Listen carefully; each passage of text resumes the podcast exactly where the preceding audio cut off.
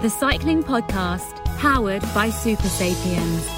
Energy management for committed athletes and coaches.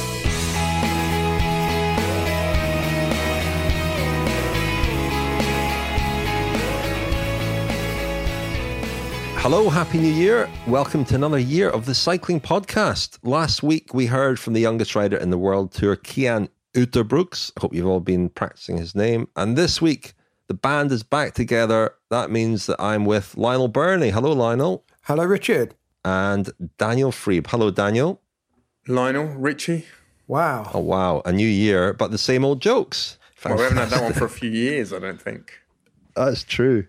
Rolling back the years. Um, Lionel, you are rolling in, back the years. It's, it's a new Lionel. Rolling back the years. different art, different recording artist. I can see Lionel Sharp focus and the, the background blurry. I'm sure that's deliberate, um, but it looks very good. Lionel, you're looking sharp. How many kilos have you lost now since we last spoke to you? Uh, I haven't lost any more since um, I reached my target weight, Richard. I but I didn't put a lot, a lot of weight over Christmas, which I was very pleased about. Um, I could easily have ballooned up, given my fondness for all things meaty, cheesy, winey, um, but I was very disciplined over Christmas. Big year ahead on the bike and off the bike. So of eating, big year of eating. it sounded like you were going to say that. it could well be, yeah. Aiming to put it all back on at the Giro. What a great ambition. Um, well, this year, as ever, we'll be covering the Grand Tours and the new Tour de France Femmes um, with daily coverage. Later this week, Service Course returns with Tom Whalley and Lizzie Banks. Next week, the cycling podcast Femina is back, and Rose Manley will be back in the in the presenter's chair. Um, and this week, we're back. What have we got in this week's episode, the Daniel? Well, Rich, the season hasn't started, but the training camps, the Pro Tour, World Tour training camps certainly have. There have been media days. We've been speaking to various riders. I've been speaking to some Bora Hansgrohe riders, team uh, managers this week about their bold new approach for 2022. We've got uh, Tadej Pogacar's coach, Inigo San Millán. We've got Pog himself, and um, we've also got Egan Bernal, haven't we? The ink is barely dry on his bumper new contract, and you've been speaking to him. I have, yeah. He um, didn't move to Cofidis after all, as was rumoured. Um, stayed with Ineos Grenadiers, and uh, maybe a rival for Giacomo Nizzolo for Wi-Fi. But we'll hear. You can be the judge of that, dear listener, um, later in the episode. Um, Lionel, I know you've not got a conventional news roundup for us this week. You've got a, a, twist on that, but I would like to give us all a, a, headline to kick off the new year, and it's a it's a glorious headline. Um, with the racing having already started, contrary to what Daniel said, a Scotsman leads the pro cycling stats wins ranking. Out in front with two wins, Mark Stewart. He won the New Zealand Cycle Classic, won the Queen Stage. George Bennett was third in that, won the race overall, and he is currently the best rider in the world. So well done, Mark Stewart, a Scotsman at the top of the pile. What a what a way to start the year. And it's not even Burns night, that's next week. as well. Wow. Well done, Lionel. Well done. Remember when we had the conversation about I about my confusion about who was who? Uh, Robbie the Robert the Robbie the, the Robert Bruce? the Bruce, yeah. Robert the Bruce. William um, Wallace. Who was the other one? William Wallace. Rob Roy. William Wallace, Rob Roy, Rob Roy, Rob Roy, Robbie and William Burns. William Wallace were the people you got mixed up actually. Yeah, and R- Robbie Burns is, is someone else entirely. He is a, a, a he was a poet, national and poet. Mel Gibson played William Wallace. Is that right? That's correct. Yeah. Anyway, enough of that. Um, Lionel, have you got a twist on the news roundup, please? Well, it is a twist, Richard, um, because it's that time of year where I'm drumming into my mind all of the different changes that have happened in the peloton over the winter, so that I'm not playing catch up and uh, calling all the teams by their 2017 names. So I've got a little crib sheet uh, that everyone can revise going into the year. There are some World Tour team name changes to get your heads around. Astana Premier Tech are now Astana Kazakhstan. Um, Israel Startup Nation are now Israel Premier Tech. How are you spelling Kazakhstan there, Lionel? I'm spelling it Q A Z A K H S T A N, the way it's spelled on the jersey. Full How are you spelling it, Richard? Same. Good. Uh, Deceuninck Quickstep S A M E. Deceuninck Quickstep are Quickstep Alpha Vinyl. EF Education Nippo are going to be EF Education Easy Post. And Team Bike Exchange are now Team Bike Exchange Jayco. Qhubeka Next Hash are no more, unfortunately. They are the team that has lost its place in the World Tour and its place in the peloton altogether.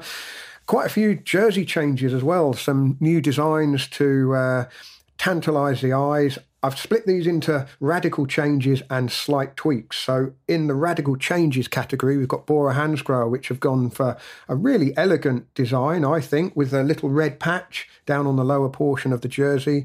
Uh, Movistar have switched back to dark blue after four years wearing pale blue.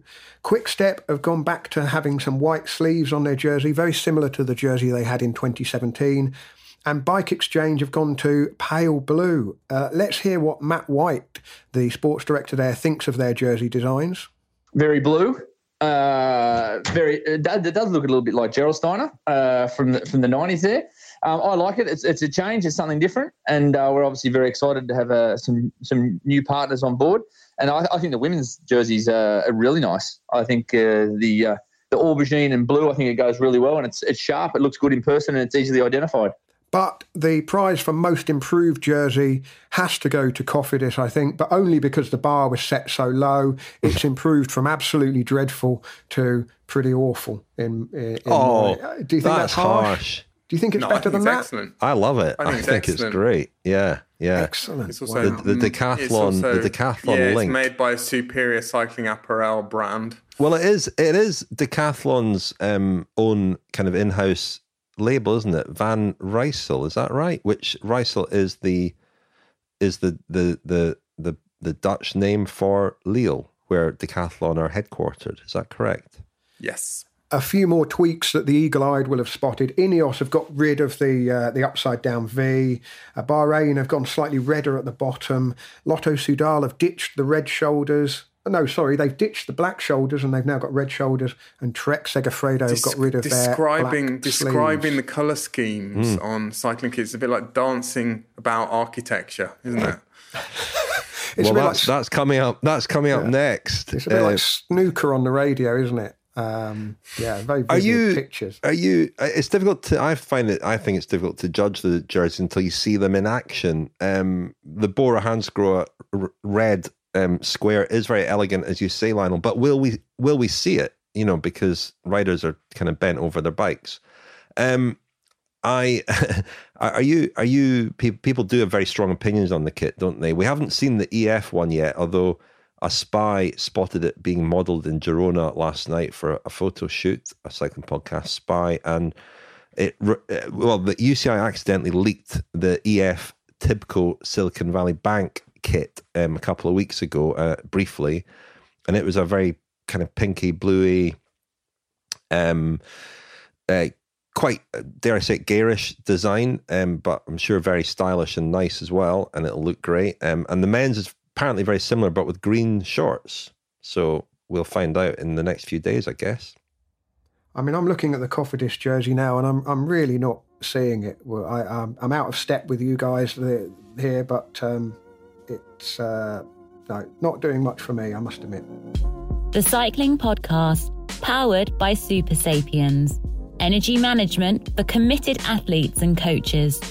And now you can wear the Super Sapiens Energy Band, the first and only wearable that can display real time glucose data directly from Abbott's Libre Glucose Sport biosensor the Super Sapiens Energy Band is available at supersapiens.com for 159 euros.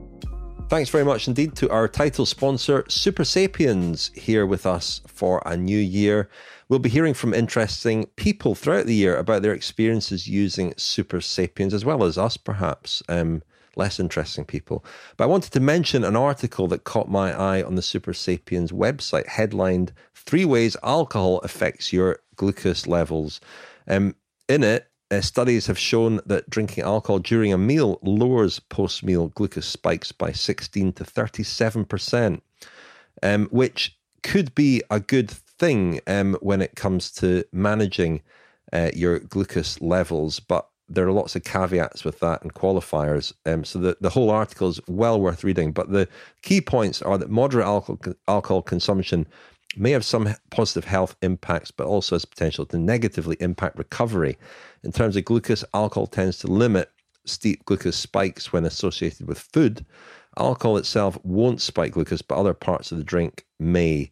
Um, so, a really interesting piece there about um, alcohol and its effects on blood glucose. Remember Alexis Ryan, the Canyon SRAM rider who was using Super Sapiens last year, talking about this as well and observing the effects of beer on her uh, blood glucose levels that she could see by wearing Super Sapiens. Um, so thanks very much once again, Super Sapiens, for.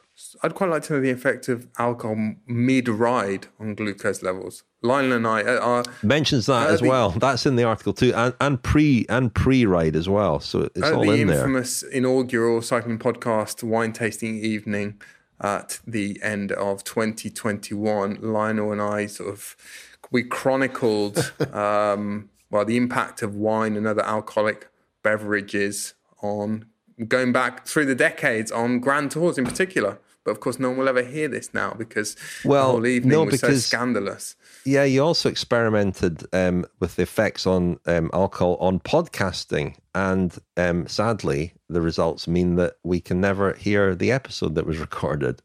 Uh, it will be released for friends of the podcast at some point. We promise. That's that's in twenty seventy three. yeah, what is our 50 year kind of? Does it go into a vault for 50 years and get released in, in the fullness of time? What are we talking about this week, Lionel, as we look ahead to the season?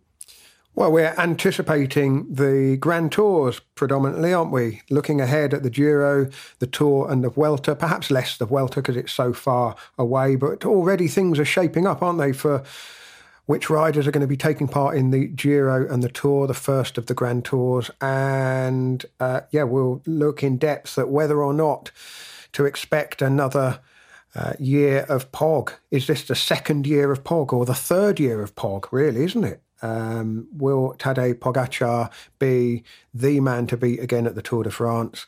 Or are we going to be treated to the much anticipated showdown between Pog and Rog, the two Slovenians, and Egan Bernal? The winner of the Giro last year. It's uh, well, it's a sort of Venn diagram of the best Grand Tour riders in the world, and will we see them all come together at the Tour de France, which kicks off in Copenhagen on my birthday, July the hmm, first. I, I think that's what people want more than anything, don't they? They want to see the, the, the best riders of the day going together, fully fit. Uh, it happens so rarely in cycling. You remember when we had the, the Fab Four of Froome, Contador, Nibali, and who was the fourth one? Nairoman. Nairoman. Uh, and there was a couple. There were a couple of years where the thinking was that they were all, if if all fully fit, they they were they would give each other a good fight. But we never really saw that materialize for various reasons. Um, crashes or whatever took riders out and denied us that spectacle. And I think that is the spectacle that we want primarily the Tour de France this year, isn't it? Is to see fully fit Pogacar, Roglic, and Bernal going head to head, and uh, may the best man win. Well, it's interesting, chaps, isn't it? There's there's almost a super league of three uh, riders. Well, this trifecta has emerged, um, and you can see that in the way the the teams are announcing well their short list and long list for the other Grand Tours, and the resources are kind of being eased away from the Tour de France. Um, certainly, this applies to a lot of teams. We'll talk probably about Bora Hansgrohe later, but there seems to be a bit of an acknowledgement, almost a resignation among the other teams that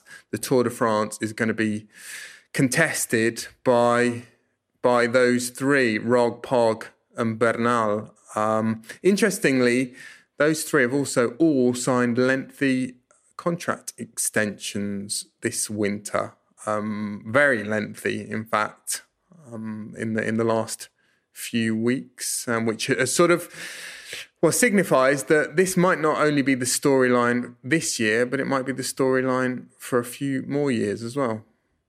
Yeah, I mean, you mentioned the anticipation. The likelihood is certainly as the race programs are getting announced the likelihood is that the three of them, Pog, Rog, and Bernal, won't actually face each other in a race until the Tour de France. I've been looking at the provisional race programs that the three riders have uh, sort of put together into the public domain. It looks like Pogacar and Roglic will be uh, brushing shoulders a few times before we get to the Tour de France. They're, they're staging a sort of prog rock roadshow, which will see them go up against each other at Milan San Remo, at Itzulia in the Basque Country in early April, and possibly at Flèche Wallonne and Liège Bastogne Liège. But uh, you know that's it before the Tour de France. Whereas Bernal is following a different program, likely to go up against Roglic at Paris Nice, perhaps.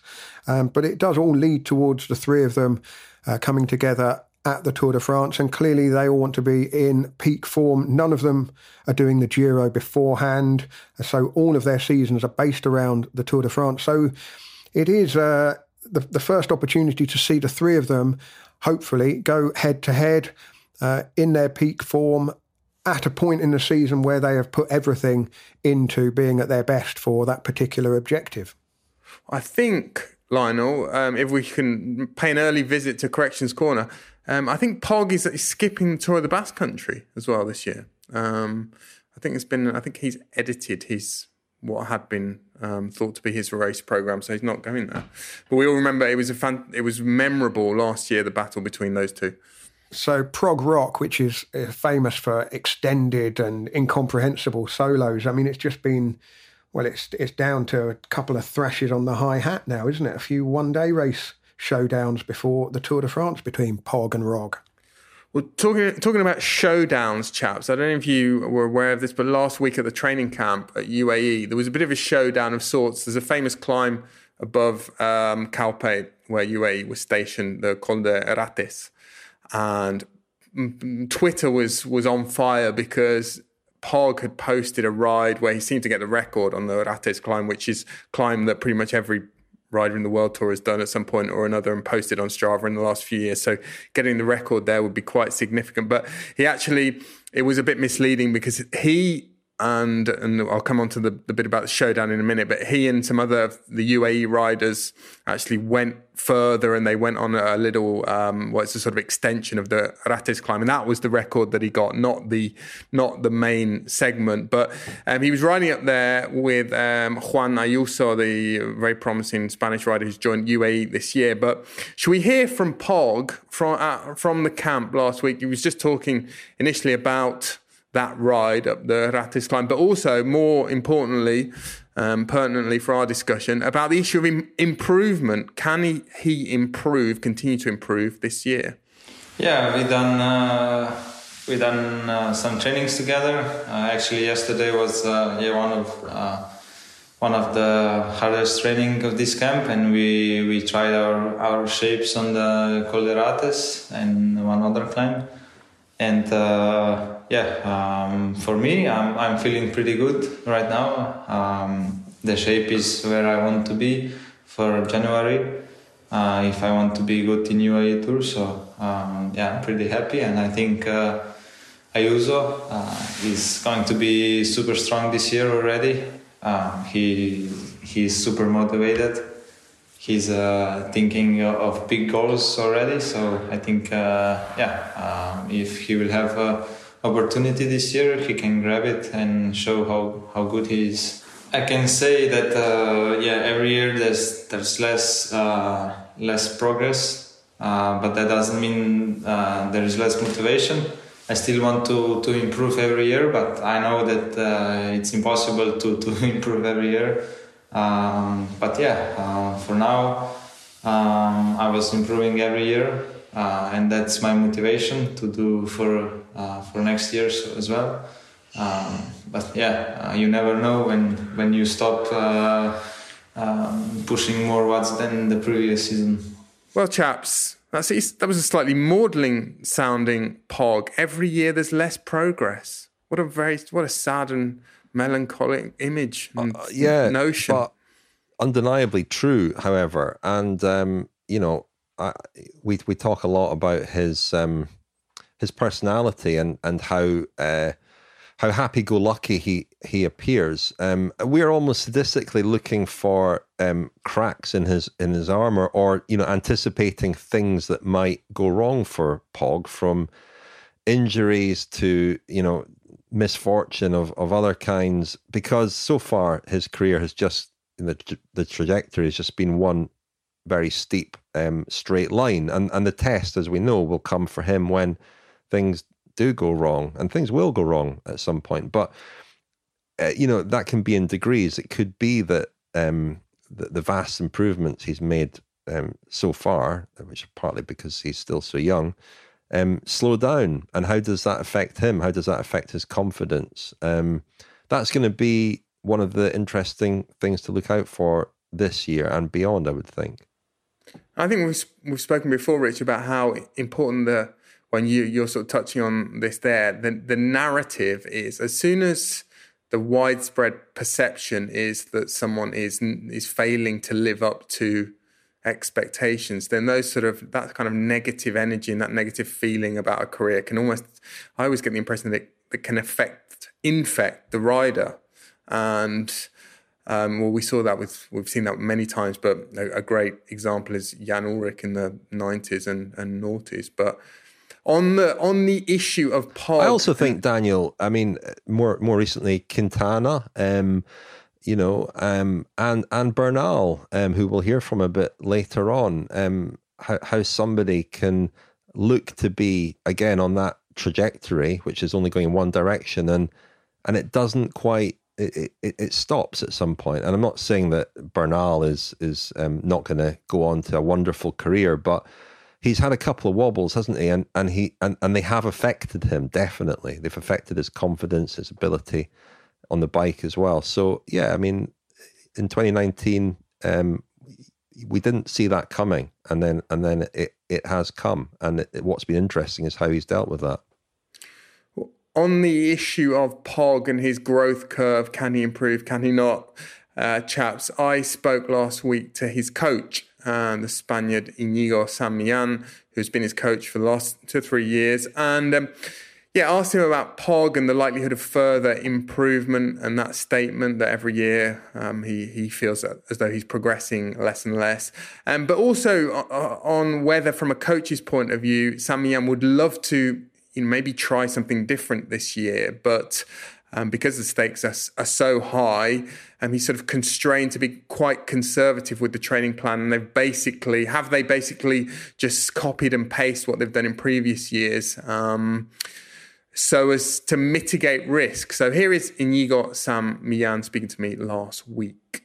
Well, I mean, this is something that we see that he's improving, but also uh, obviously we're not going to be seeing improvements of like a 10, 20, 30% each year, right? So he will, yeah, he will keep improving physiologically. At the end of the day, you know, he's a very young rider, like any other young rider physiologically they haven't achieved uh, maturity, you know, and uh, so my expectations are that he will continue to improve. Uh, how much that that time will tell, right? So this is what we are assessing um, over these seasons. You know, the improvement year by year, and uh, yeah, we'll see. You know what the future holds, but definitely I foresee that he will keep improving little by little uh, I mean, a little bit, right? Sure. Uh, uh, but if even if he improves one percent, that's that's that's huge, right? And if he doesn't improve, that's also good. what I'm not foreseeing is that he will decrease his performance unless you know we make some mistakes, you know, in the preparation, or that also uh, others improve more. There's a lot of competition, and a lot of people are now trying to figure out how to beat him and uh, how to improve their nutrition, their trainings, their monitoring, and uh, obviously, yeah, um, you, you never know. There's like a hidden uh, a gem, right, a diamond out there that maybe hasn't done the proper training, monitoring, nutrition, etc. And then once you put all those elements together, voila, right, have a, a, another talent. Uh, uh, yeah, that's that's quite possible because uh, I've seen it before. I, I, I would say that uh, from my personal uh, standpoint as a physiologist, right, this is kind of the um, what I've been putting together for 26 years working with athletes, right? So uh, this has been a completion for me to understand how to work with athletes and how to apply this knowledge. and someone like uh, who has the, the perfect genes has been the perfect person uh, combination, right, for, to to complete right the work that I've been uh, trying to accomplish for 26 years. So, uh, and we see now that uh, at, the, at, the, cycling level, uh, like the season that he did last year is probably the best season a cyclist has done since Eddy Merckx. At this point, I, I definitely there's not much we can do at this point. We have to continue improving the same philosophy, uh, aiming to continue making improvements, right? And uh, and doing a lot of monitoring. And, and and if we see that there's something not right or something not going in the right direction, we should be able to have the tools to correct it through the monitoring that we, we are implementing uh, since day one. Also, again, with the with the perfect athlete, uh, that's like, whoa, don't touch anything. Well, chaps, I mentioned in last week's episode that we would have some exciting news this week, and here it is. We're extremely happy to announce a new collaboration between the Cycling Podcast and MAAP, who make stunning cycling and off bike clothing as well.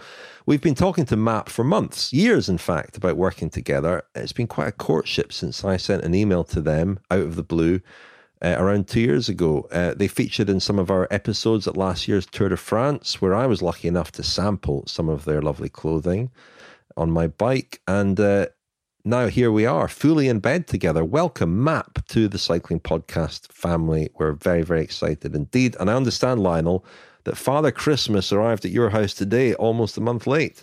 He did. He made a second visit to my house and dropped off a box of MAAP clothing. And it really was like a second Christmas morning, Rich. I uh, eagerly opened the box and uh, unpacked a real bounty of MAAP clothing, beautiful stuff in lovely packaging. And well, I've got everything I need for winter riding initially. I've got the uh, the deep winter jacket and base layer. I've got some thermal bib tights. I've got some winter gloves. And first impressions are extremely impressive. Uh, really looking forward to getting out on the bike and putting the clothing to the test you were so happy slash smug to receive this stuff for me that I fully expected to be wearing it when we recorded this week's episode. It really crossed my uh, mind. Fully kitted out in your yeah. in your deep winter clothing. Anyway, there are some really cool things coming from MAAP and out of our collaboration with MAAP. Um, more on that in the coming weeks, so do stay tuned.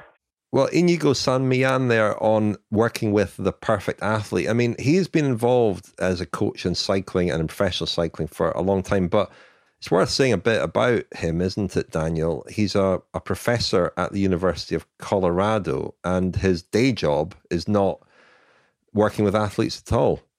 Yeah, in Colorado, he does uh, clinical and research work in, in cancer and, and diabetes in particular. And so he coaches Pogacar from a, a distance. I know that his, his sort of morning routine is to get up in the morning and check uh, Pogacar's training peaks and uh, and just keep keep tabs on his training that way. But uh, he's a he's an interesting guy to to speak to certainly, and I think his work in elite sport and with UAE Team Emirates helps to fund some of his uh, very important work at the University of Colorado.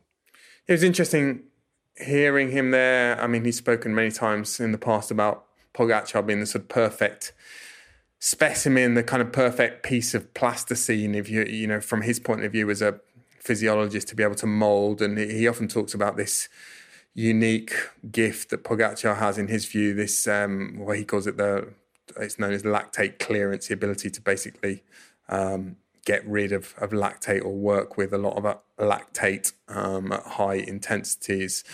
And you know that issue of of how much he can experiment and how how much you know they will try to you know, because we hear at this time of year, every year from different riders, different coaches about how they're changing the training this year. And Inigo said that he's, you know, there aren't any major changes. Um, strikes me it's a bit like a sort of, you know, an Italian restaurant that's been making a, a carbonara that's had people flocking for years and years. And then you sort of constrain to keep, you know, the chef is desperate to, to, you know, add you a, want to throw extra, in some different mushrooms, well, you, do you? Yeah, well, exactly. Um, you're going to tell me um, now that mush, mushrooms have no, no place in a real. No, carbonara was a terrible carbonara. example because you can't. A carbonara recipe is, is sacrosanct, and you could never change it anyway. But you know, you get everything's sacrosanct according to you. You can't change anything. but one area where, well, I was curious curious to know whether they are looking to adapt or change or address anything this year was well it was to do with something Pogacar himself mentioned on a rival podcast chaps a few weeks ago. Remember we talked then about how he'd appeared on the Geraint Thomas podcast. Um, don't have the what's the official name of the Geraint Thomas podcast? Geraint Thomas Cycling Club think you're podcast. right um, he talked there, and I, we thought at the time it was a bit of faux modesty, really. Um, and he was almost kind of flattering, or or you could say beating down his rivals by, you know, with self effacement, self deprecation. But he said that his weakness, if he has one, or it could be a weakness, was on long climbs. And, I, thought you, um, I thought you were going to say carbonara. Well, yeah, and this was a reason, you know, for Thomas and whoever wants to beat Pogacar at the at the tour this year to draw encouragement. Well, does Inigo Millán agree that Pogacar is relatively, or relative to himself or relative to other riders, um, slightly worse or inferior on long climbs? I know. I mean, I think the key part here is like how do they get uh, to those to that last climb, whether it's a uh, uh, a short climb or a long climb, right? If, if they if they have traveled through the race, uh, you know, with a lot of uh, uh intensity, right? Uh, it changes things, you know, uh, as opposed to getting to the last climb at lower intensity, right? So, but at the end of the day, I mean, it's just yeah, I mean, for like you know uh, intensities. I mean climbs that they're like not more than eight percent, but below eight percent or nine percent, great. Uh, sure, you know, like uh, bigger guys, right? They have, you know, they can keep up better. Obviously, they have, uh, they can develop more absolute power output, and they're not so affected by gravity. Whenever it comes gravity, yeah, lighter cyclists and more powerful cyclists in terms of uh, power to weight ratio, they, they're they're going to be better off, like like Tadej in this case, right? If, if the competition has been going, if the race has gone at a very high pace, and they start to climb, uh, even if it's like a six seven percent grade average long, yeah, Tadej should have the you know the uh, the resources, right, physiologically speaking, to to to still be there for sure. I mean, we haven't seen any, I mean, any weaknesses, you know, in that aspect we saw Mont Ventoux, but it was like also not not the end, you know. And we know that Tadej is very smart as well, you know. Uh, Tadej knew also that there was a long, long descent, right, all the way to the finish line, and there was no need to panic, right. So those are, yeah, he's very smart reading the race also. I do think, from his rival's point of view, expecting Pogacar to suddenly falter in the mountains is. Uh, probably a little bit of wishful thinking. Obviously, anyone can have a bad day. Um, you know, illness is you know an ever pre- present uh, threat in uh, the Tour de France. But um, yeah, I don't think we're going to suddenly see him cracking in the mountains. Last year, I did think. You know, perhaps in time trials on the flat, he might have a problem. And then, of course, he blew everyone away on the stage to Laval didn't he? Um, pretty much, you know, set the seal on the, the Tour de France win with that ride. I do wonder whether the cobbled stage this year is a different beast because it's not just a physiological um, challenge, is it? He's got to race elbow to elbow over the cobbles, um, but he's probably pretty well equipped for that as well. I was looking back at some of his junior and under 23 results. He rode the Junior Paris Roubaix in 2016 and was up there in a group with uh, Stefan Bissegger, just behind Marc Hirschi, Jasper Philipsen.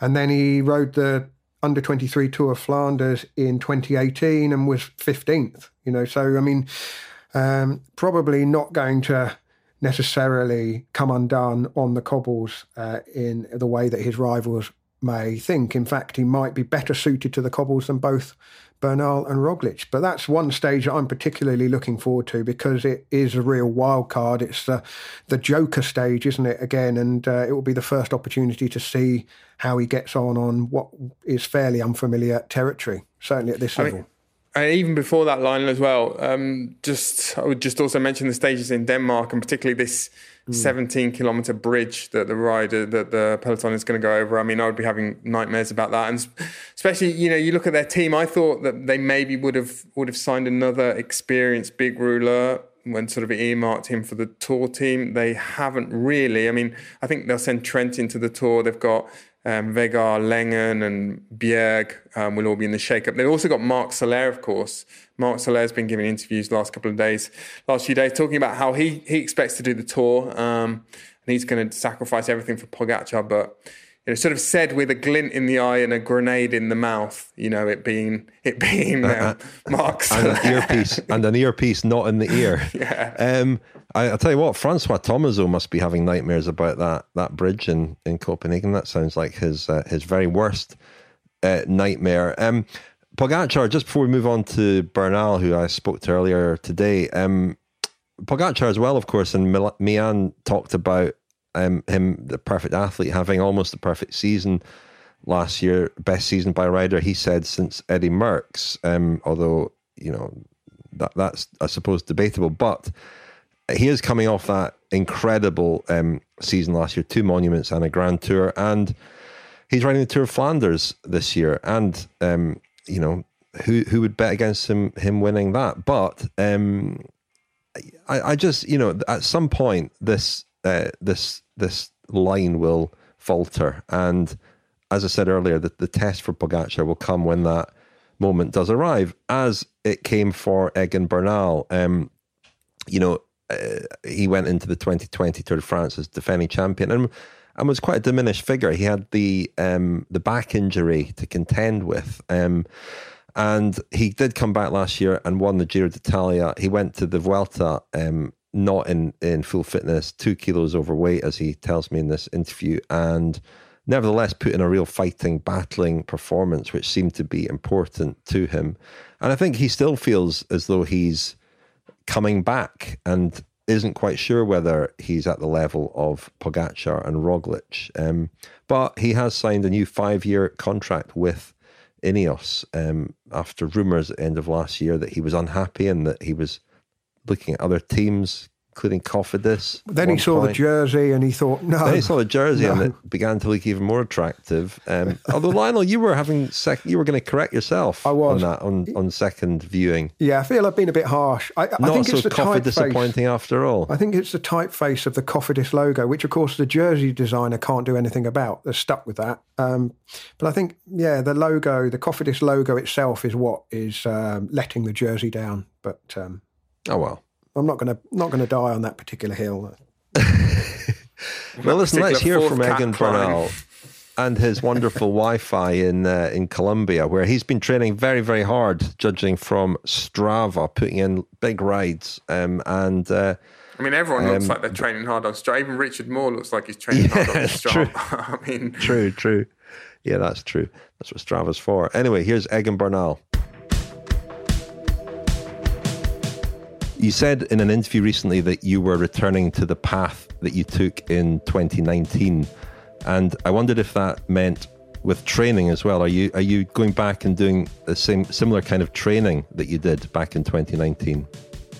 No, I think every year is different, so uh, we need to do for sure something something different. Uh, we will do different races and uh, also the cycling I think has changed a little bit from 19 to now. So also the trainings need to change a little bit. Can you tell me when you're heading uh, over to Europe? Um, I understand you're you're opening your season in Provence. What does your racing calendar look like after Provence?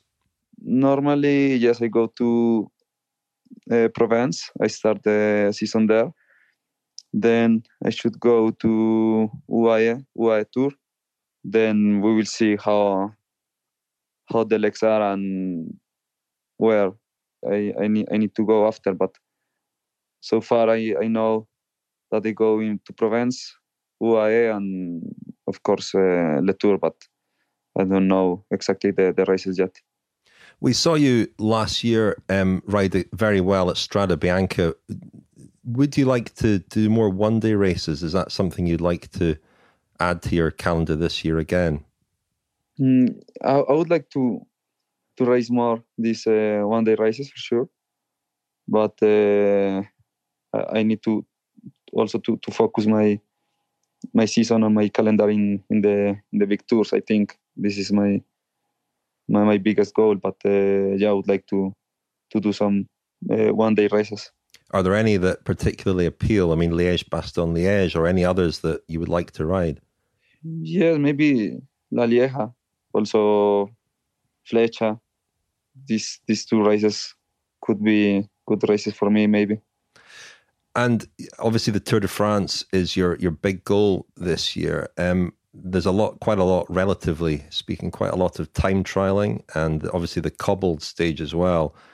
Are those things that you're thinking about working on to to try and be ready? Uh, yes, I'm trying to to improve a little bit in, the TT. It's one of those stages where I can lose time, so I need to to improve. But uh, in the cobbles, I I think can be a, a, a, good option. And yeah, the tour for sure is, is really, really hard. So you just need to, to be at your 100% and for sure the, the strongest. Do you like riding the cobbles? Is it something that you, you're not scared of? Do you enjoy it? I think I just ride once in the cobbles and I crashed like four times. Mm, oh dear. but uh, but yeah, it's, it's, one stage where I'm like really looking for. I think can be a good option. I have a, a good team, and I think I could enjoy a little bit this this stage. Is it important to you to race against some of your rivals for the tour before the tour? You know, Pogacar, Roglic, those riders. Mm, not really. I mean, for sure we will race together in some races, but uh, every race is different and in every race you arrive in, in a different uh, performance. So for me, it's not that important to to to race against one of those riders. I think. Who do you think is is more dangerous? You you went up against Roglic at the at the Vuelta last year. You've not raced against Pogacar all that much. I mean, what are your impressions of Pogacar and, and how difficult do you think he is to beat? Yeah, the, those two riders are one of the strongest, but uh, you just need to focus in, in yourself, as, as I said before. I, I think you don't need to, to think too much about about this. You you know what you need to do to to win a Grand Tour. And I guess the team is important as well. It's a, it's a factor in the race. Are you happy with the team that you're likely to have at, at the Tour de France? A few changes over the winter, but are you confident that your team is, you know, as strong as as the other teams? Mm, yes, for sure. I'm really, really happy with the with the team I have. Uh, I mean, we have like a uh, 11, 12 riders that could go in the, in the tour, and everyone is is one of the best. So it's, it's even difficult to just uh, do this this selection for for the for for the tour. I think for sure I could have uh, one of the strongest team uh, teams in, in, in the tour in general. You've just signed a, a long term contract with the the team. Um, there were reports that you were looking at other options. Was that a genuine possibility, or was it always likely that you would stay with, with the team? I, I had a two years contract yet, so personally, I, I, was I was just talking with the with uh, Ineos. Uh, I was uh, looking for this new contract because uh, I, I want to to pass my, my best years uh, here. I, I won the, the tour and the Giro here, and, and I know the team, I know my, my group, and uh, I think they have a lot of respect for me, and I feel comfortable here. So for me, my first option was always uh, Ineos. I wondered, what do you look back? You've won the Giro and the Tour. At the Giro, you know, you wore you wore the the leader's jersey for a lot of the race. You won stages there, and the Tour de France, you won it in in slightly strange circumstances, um, with the way that the the stage was um, shortened and, and so on. Which which of those two races do you look back on most fondly? Which do you have the best memories of? That Giro victory or the Tour de France victory? Mm, these two are different because the first one for sure was the Tour, and I was not expecting to win the Tour de France. Uh, so it was special. But then in the Giro, I I came back from a big injury. Uh, I was not uh, in my in my best, and I had still having some problems uh, sometimes in the back. I wanted to to show to myself that I I could uh, win a, a Grand Tour again. These two are, are like really different uh, feelings. And with that in mind, and given the way that you won that Tour de France, you know how how motivated are you to to go back to the Tour de France, win win a stage, wear the yellow jersey, and win that race again? Is that is that something that really sort of gets you up in the morning and, and motivates you in training? I just want to to try to have that yellow jersey in the last stage. I don't care if I win stages or not uh, during the race. I think the most important is to, to wear that jersey in the in in Paris. Egan, you mentioned your your back injury. What's the state of your your back now? Is that is it something that you get treatment for still, or or are you okay? No, I still I still working in in the in the back, but uh, at the same time I'm I'm feeling a bit better. So if I compare the feelings I have now and last year, uh, for sure now are better. So you don't feel that it's affecting you too much in, in training and, and in racing as long as you have the, the treatment as well. Yes, I, I think we need to also be, be careful with the trainings and uh, the races, the way I, ra- I race. But uh, I have good supporting with the team, with my coach and good physios. So yeah, hopefully it will work. I mentioned the Vuelta. You know, you weren't able to win the Vuelta, but you contributed a lot to the race. Uh, was that important to you? You know, you you really uh, um, added a lot of aggression and and uh, really took the race to Roglic on the day to Lagos de Covadonga. Um, was it important to you to to race like that and to excite people?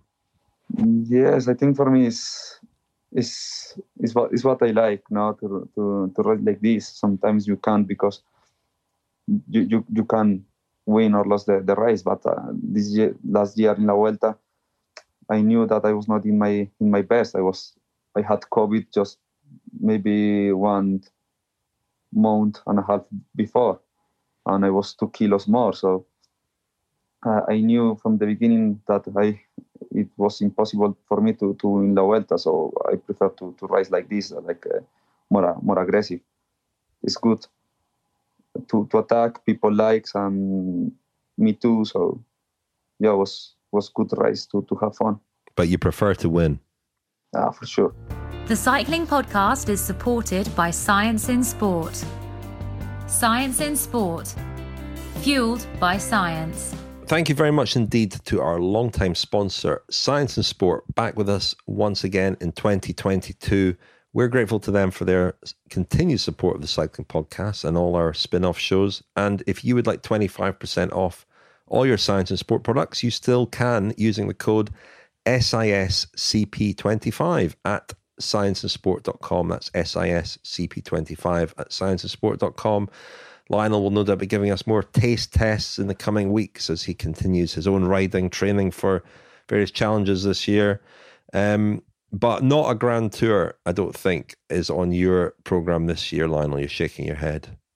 And we heard before the break from Egan Bernal, um, who is riding the Tour de France, and Yes, he was talking a bit about his his team, and there was there were some very interesting comments from Rohan Dennis recently. He has moved from Ineos to Jumbo Visma, and I mean he can be quite outspoken, Rohan Dennis, of course, but he said that he felt at Ineos they were copying Jumbo Visma a lot, and that um, they were behind that that Jumbo Visma were kind of at the vanguard now and leading the sport in many ways. Um, I'm sure you saw the footage of their new service course um, recently, which was it was an exceptional video showing a, a really exceptional setup. um, service course, offices, headquarters, shop. Um, just an, an incredible um, investment that's clearly been made in that team, which short, sort of shows uh, their ambition, I think, as much as anything, and their their ambition to remain uh, as a as a, an institution uh, for many years to come. I've got into Richard Plugge, the boss there, next week actually, so we'll be hearing from him in the, in the podcast in the coming uh, weeks. But um, yeah, it was an interesting comments from Rohan Dennis. What did you make of them, Daniel? Was it was he just buttering up his his his new team, or is there something in that? Do you think?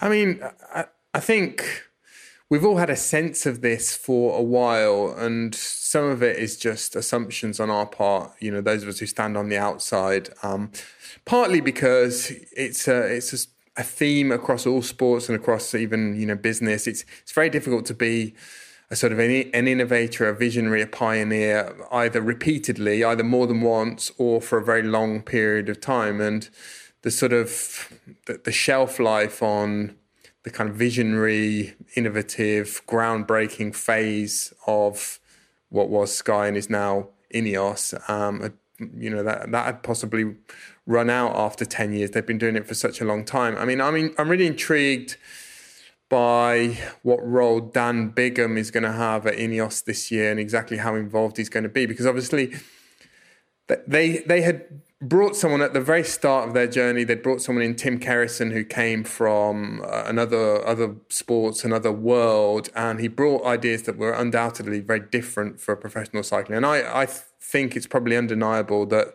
you know a large part of their advantage came from what Kerrison brought, some of the, the sort of lateral tangential thinking that Kerrison brought, and with him, well, having you know spent so much time in the team and then finally having left um, at the end of last year, were they conscious of the need to to find someone of that ilk again? And is Bigham that guy? I mean, you know, one individual is not going to completely change or revolutionize a team's fortunes. But I, I, just wonder whether there is an effort, and also with Dave Brailsford taking on a new role as sort of Ineos's head of sports, I believe that he is still going to be, you know, he's still going to be at races, maybe a little bit less than he had been previously, but not too much has changed on that front. But you know, Rod Ellingworth uh, now has more responsibility, or has had in the last couple of years. So you do sense on their part there is a a sort of desire to create, you know, it's sort of Sky 2.0 or Ineos 2.0. There's a desire to kind of press control out,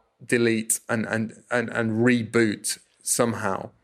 It's interesting, Daniel. You mentioned earlier teams drawing other teams drawing their resources, some of their resources away from the tour because uh, it looks, uh, you know, with Jumbo Visma, um, UAE Team Emirates, and um, Ineos Grenadiers bringing their heavy artillery to that race and um, with the riders they've got, you know how how there might be very little for everybody else. Um, and it, I mean, the the your ability as a team to really target a Grand Tour hinges on the caliber, the quality of your leader, and and there's a reason why when we look ahead to the Grand Tours and potential winners, we only really talk about the three guys that won them last year: um, Pogacar, Roglic, and Bernal. We barely mention other riders. Um, so it's a real it's a real gamble to um, to target GC, but a team that's doing that and is really um, you know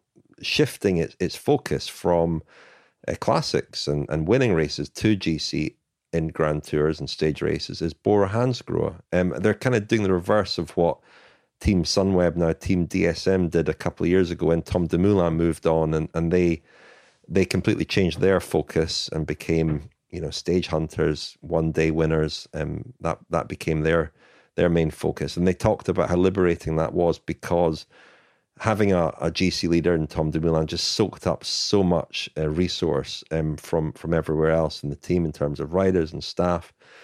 Um, the Bora Hansgrohe are now going down this road. They've lost Peter Sagan, who's been their their focal point for for several years, and the, void that that's left has has, um, has has meant that they've they've had a real they are having a real change of direction. Um, they've brought in Rolf Aldag um, to as a sports director, and they've uh, brought in riders like Alexander Vlasov, Jai Hindley, uh, and others to um, really target GC in um, stage races. And I think it's a long term process. I don't think we'll see the, the fruits of that this year, but I'm going to be really interested to to watch them on that journey. Um, and you spoke the other day, I think, to Rolf Aldag, uh, the new man at the uh, in in the sports director's chair.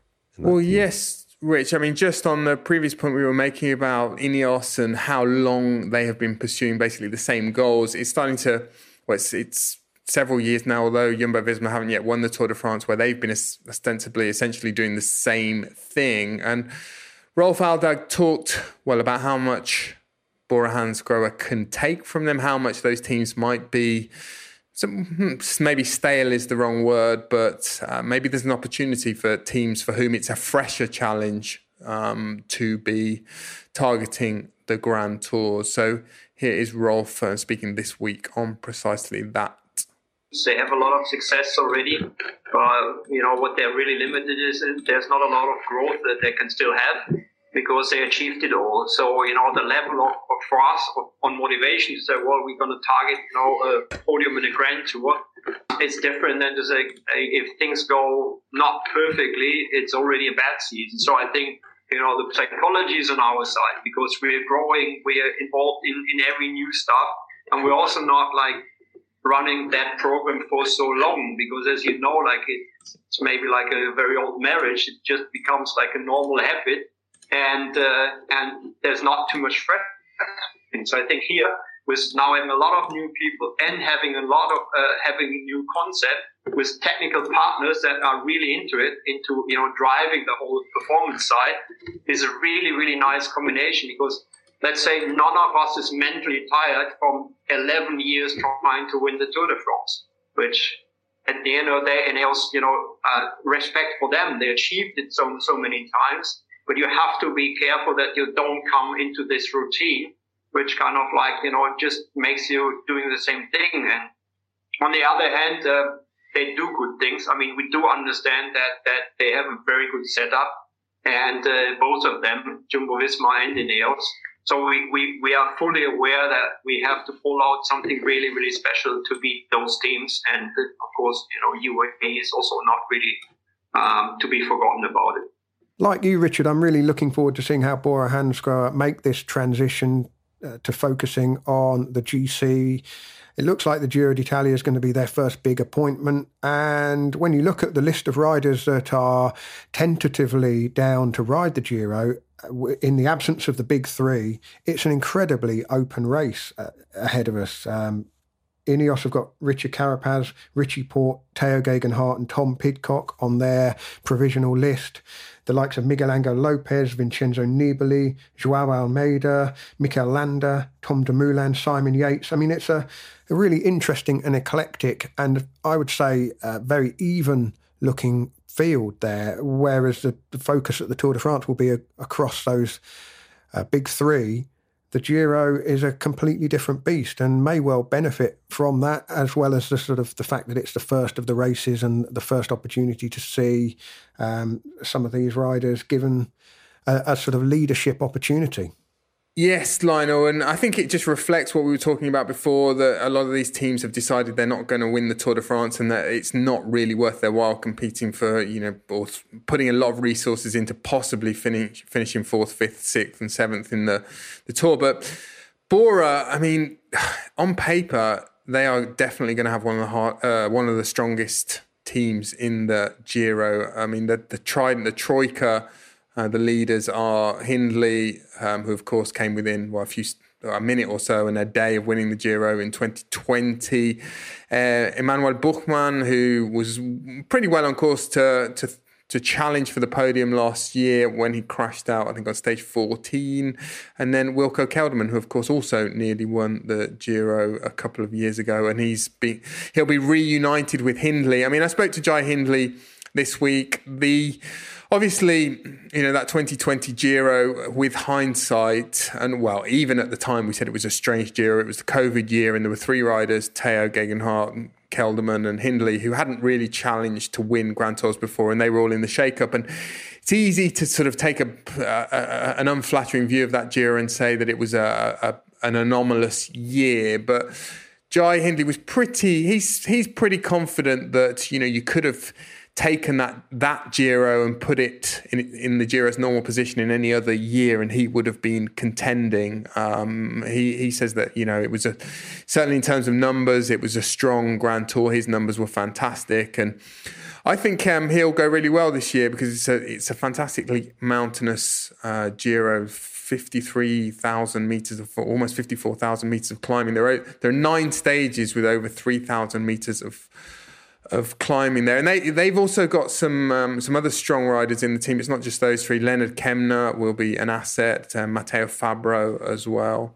And I mentioned earlier that you know when it comes to the tour, we only talk about those those big three. Um, but when we talk about the the Grand Tours more generally, it would be remiss not to mention Bahrain victorious because they were in, in some ways the team of the Grand Tours last year. Um, and you know, but again, they're they're just maybe lacking a, a rider on their roster who who who can win one. Um, I think they're sending Jack Haig to the um the Tour de France this year, Mikel Landa to the the Giro and the the Tour, and they, they surprised with with one or two riders, Caruso at the Giro last year, for example, um, Gino Mäder at the Vuelta as well. Caruso, who's been sent to the Tour, which has caused a bit of a kerfuffle in the Italian mm. press. Um, yeah, they've got they've got their trident at the tour, haven't they? With Landa, Haig, and Caruso. So great record in cycling of tridents, uh, team tridents, doing very well, of course. So we wait to see what happens there. What else is making your mouth water this year, Lionel?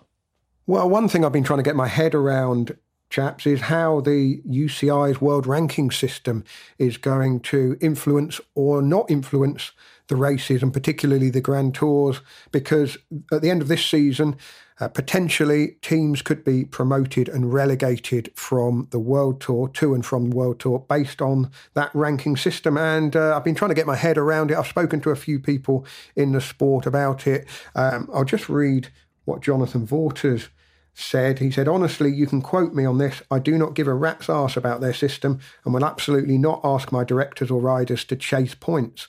It's a system designed by people who do not understand how to make racing better and do not have any empathy for or knowledge of how teams operate. Uh, quite a strong reaction from EF Education. So he's quite undecided, is he? Quite quite yeah. uh, ambivalent I mean, about it. Yeah, I mean, he's his team EF Education are sort of lower mid-table, not in immediate danger of relegation, but there's really a, a, a good eight, ten teams very evenly matched on points.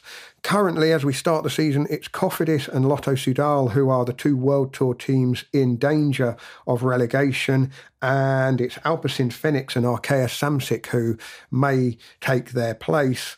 Um, if things finished as they currently stand. There's a whole season to gain points, of course, and the contro- controversial bit, I think, as far as the World Tour teams are concerned, is that points from non World Tour races count towards the rankings. So there are a few sort of funky possibilities as the season gets towards the pointy end and people do start looking at how the points are totting up that teams might have to send riders to smaller races to try and uh, pick off some lower hanging fruit, so to speak, and, and get the points they need to stay safe.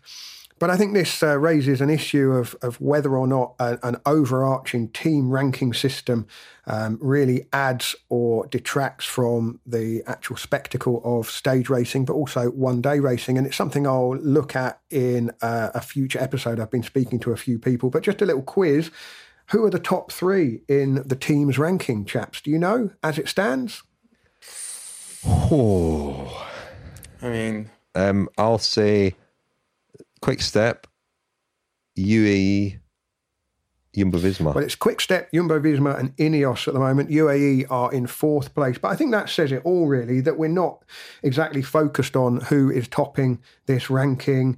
Um, it doesn't have a great deal of significance uh, in terms of how the races are, are, are um, pan out. But it could have serious consequences for a team um, if they were to lose their World Tour status as a result. Should say that um, the teams uh, in line for promotion still have to meet all of the other kind of um, financial and other criteria um, to be awarded a World Tour license. So, I mean, in an era where we've lost more teams than we've seen come along, uh, it's not as if there's a you know, a sort of um, uh, musical chairs dash for World Tour licenses at the moment, is there? We've seen uh, CCC bite the dust, we've seen Qhubeka Next Hash bite the dust, and it hasn't been the case that there have been multiple takers for those um, World Tour licenses. Um, so it's a it's an unusual situation this season because the, the, the relegation aspect of it potentially kicks in at the end of this year, which is the, the end of an initial three year cycle with these rankings. But it's certainly a story that's crept up on me a little bit, and it's not one that I really factor in when I'm watching the races. I don't think, oh, they're chasing because they might squirrel away another 30 points for um, 10th place. Um, but yeah, a subject I'll return to. Who will be cycling's Novak Djokovic? Could be another uh, burning question this year. Um, some stats on how much of the um, professional cycling peloton is vaccinated, and it, the figure is not as high as you might think among the men's world tour. It's much higher in the women's world tour than in the men's world tour, or was in December. It may have changed since then, but um, increasingly in, in Europe and in France, certainly, um, riders are going to, athletes are probably going to have to have been vaccinated to compete. Um, so that's going to be an interesting one to keep an eye on, I think, this year as well. I spoke to Matt White of Bike Exchange this week about the world rankings, and I did ask him about the Djokovic situation. Obviously, uh, Novak Djokovic was deported from Australia, unable to take part in the Australian Open. Um, and he said, Matt White said that 99% of his team's riders are vaccinated. So that's obviously a very high percentage. But there will clearly be some athletes who, for whatever reason, have chosen not to be vaccinated. And uh, like you say, Rich, I mean, I think the French regulation currently, the way they're talking about it, will only apply to indoor sporting events. Is that right? I'm not. Well, that is one. Yeah, that that's not really clear at the moment, but that is one inter- possible interpretation. Yeah but freely moving across borders. You know, different countries will have different criteria. So, yeah, it could well be that it has an impact on sport. If 1% of his riders aren't vaccinated and he has 30 riders, that means 0.3. Yeah, that's what I was thinking. of a rider isn't vaccinated. So somebody's leg, perhaps, or leg. Or maybe they've arm. only had one vaccination and not the second or the booster. Anything else, Daniel? What are you looking forward to? Lots of things, Richard. I always get accused by you chaps of lacking enthusiasm. On the contrary, um, I'm bursting with enthusiasm for, particularly for the Grand Tours. A whole list of things here. Um, Tom Dumoulin. Oh yes. Um, returns to the Giro d'Italia, the race of his heart. You know, I'm reason I'm going to the Giro is because of my feelings toward the race. Tom Dumoulin. I mean, I still. And what, have, and what did Tom Dumoulin say? I still have not recovered from the. Uh, the the sobering realization or the, the shock of Tom Dumoulin having run 32 minutes 38 seconds in a 10 kilometer running race this this winter. Do you know what that would have That's won? Even better than my best of, time, isn't it? Well, it would have won. I'm not going to let you say what your best time is because that was clearly you're clearly angling to. Um, that would have won two out of three semi-finals in the 20, in the 1920 Olympics in Antwerp. Um, he would have finished eighth in the 10,000 meter final in the 1920 Olympics in Antwerp. Tom Dumoulin, what a specimen! He would have he would have had to have a big a big moustache though as well. yes, um, Mark Padun. I'm interested to see how he gets on at EF. There's been a lot of talk about his weight issues, and you know the nutritionist he'll be working with at uh, at um, EF. I mean, he was working with a nutritionist at Bahrain, um, but yeah, um, we'll see how that goes. Um, but Thibaut Pinot, I think yeah, that France is collectively holding its breath about Thibaut Pinot. He's been doing this fantastic series of columns in Ouest France, the newspaper, but um, you know, saying things, a couple of quotes here. I'm on the margins of this milieu and of society in general. Um, I mean, what about Thibaut Pinot? Well, yeah, I mean, he is in danger. The, my big fear about Thibaut Pinot, and there's no bigger Thibaut Pinot fan than me, but he is sort of in danger of embracing this kind of this identica of a sort of flip flopped hipster drifter or neo Luddite who you know only interacts with other human beings when the moon is in its waxing crescent, and you know only eats or refuses to eat primary coloured solid foods. Camps you know, in a yurt at races instead of staying in the hotel. Yeah, yeah, yeah. I mean, he, there was a long tract in this interview dedicated to how on New Year's Eve he, you know, he got about fifty WhatsApp messages, and he, you know, was terrorized by this. Wouldn't look at his phone for several days because he knew that he would have to reply to these New Year's messages on WhatsApp. I mean, this is this all feeds into Thibaut the myth. Pinot? Yeah, yeah. I expect Timo Pino to announce his move to Berlin any day, but. Um, but th- th- this all, of course, feeds into the mystique and what we all love about Thibaut Pinot. But I'm not sure how much it sort of helps helps him really. Although there are there are encouraging noises coming from the Thibaut Pinot camp and from Thibaut himself. Um, he seems to have well, he's trained well all winter. And um, he wants to start winning or be competitive straight away this season, early this season. And I think he, he will be. Um, the other one, Rich, at Groupama FDJ that I'm really looking forward to seeing is um, another one of my favourites, the cycling Pele, Michael Storer, who has moved there this year. In fact, let's hear his pal, Jai Hindley, um, former teammate at DSM, telling us what we should expect from Michael Storer this year. I know what we should expect from Michael Storer. He's going to win the State of Lausanne at the Tour de France. Um, put your money on now. But here was Jai Hindley speaking to me earlier this week about Michael Storer yeah, Marco is a pretty uh, interesting guy for sure. But uh, I think honestly, that guy can do whatever he wants. He's super strong. Yeah, I think a lot of the people in the cycling world were like quick to to write him off or something, but uh, I've known him for a long time, and I know that guy is a machine. So really, if he does something crazy at the tour, don't be surprised. I would say. Lots of other things in addition to Storer, Pinot, Dumoulin, Rich. Um, we haven't got time for them uh, though because um, yeah, it's a long list. Uh, Juan Ayuso. It's a long season. It's a long season. Juan Ayuso was the I've already mentioned him. UAE. I think um, you know he's 19 years of age. I think he'll get his debut at the the um, Vuelta a España, and he could do a Pog. What Pog did in 2019 when he won three stages someone who I don't think will do a pog, but we heard from him last week. Cian Uijtdebroeks, this great um, youngest rider in the world tour, um, and uh, thanks for all the feedback on that that episode because he he's a very charming young guy, and looking forward to seeing what he does. Corrections corner, though, Daniel, I have to have to correct you on your claim that there's no greater Thibaut Pinot fan than you. Our dear friend, friend of the podcast, um, Moyin Islam would uh, would fight you for that if he wasn't peace loving man, and he would lay claim to that title, I'm sure. Speaking of friends of the podcast, um, if you sign up as a friend of the podcast, you can, of course, access our enormous archive now of episodes, including the Christmas selection box released between Christmas and New Year, um, which included lots of goodies. You've just added uh, the in Search of the Pink Panther, the episode that you did a couple of years ago, Lionel, that's been added to the feed as well for all friends of the podcast can listen to that. Fantastic episode. And we've got a very interesting uh, three part series coming very soon, guest edited by three friends of the podcast. And we'll give you a bit more information about that in the in the next couple of weeks. Should we wrap things up though for this first regular episode of 2022. Service course coming later this week. It's a rally special. And the Cycling Podcast Femina returning next week as well. So lots to come up. And uh, we'll be back next week too, looking ahead to the classics. We'll have a bit um, on Mathieu van der Poel and his injury woes at the moment, but um, lots to discuss in that episode next week. So in the meantime, thank you very much, Lionel. Thank you, Richard. Thank you, Daniel. Thank you, chaps. You've been listening to the Cycling Podcast with Lionel Birnie, Daniel Friebe, and Richard Moore. To become a friend of the podcast or to sign up for our weekly newsletter, go to thecyclingpodcast.com. Our theme music is by Glass Pair, and this episode was produced by Hugh Owen.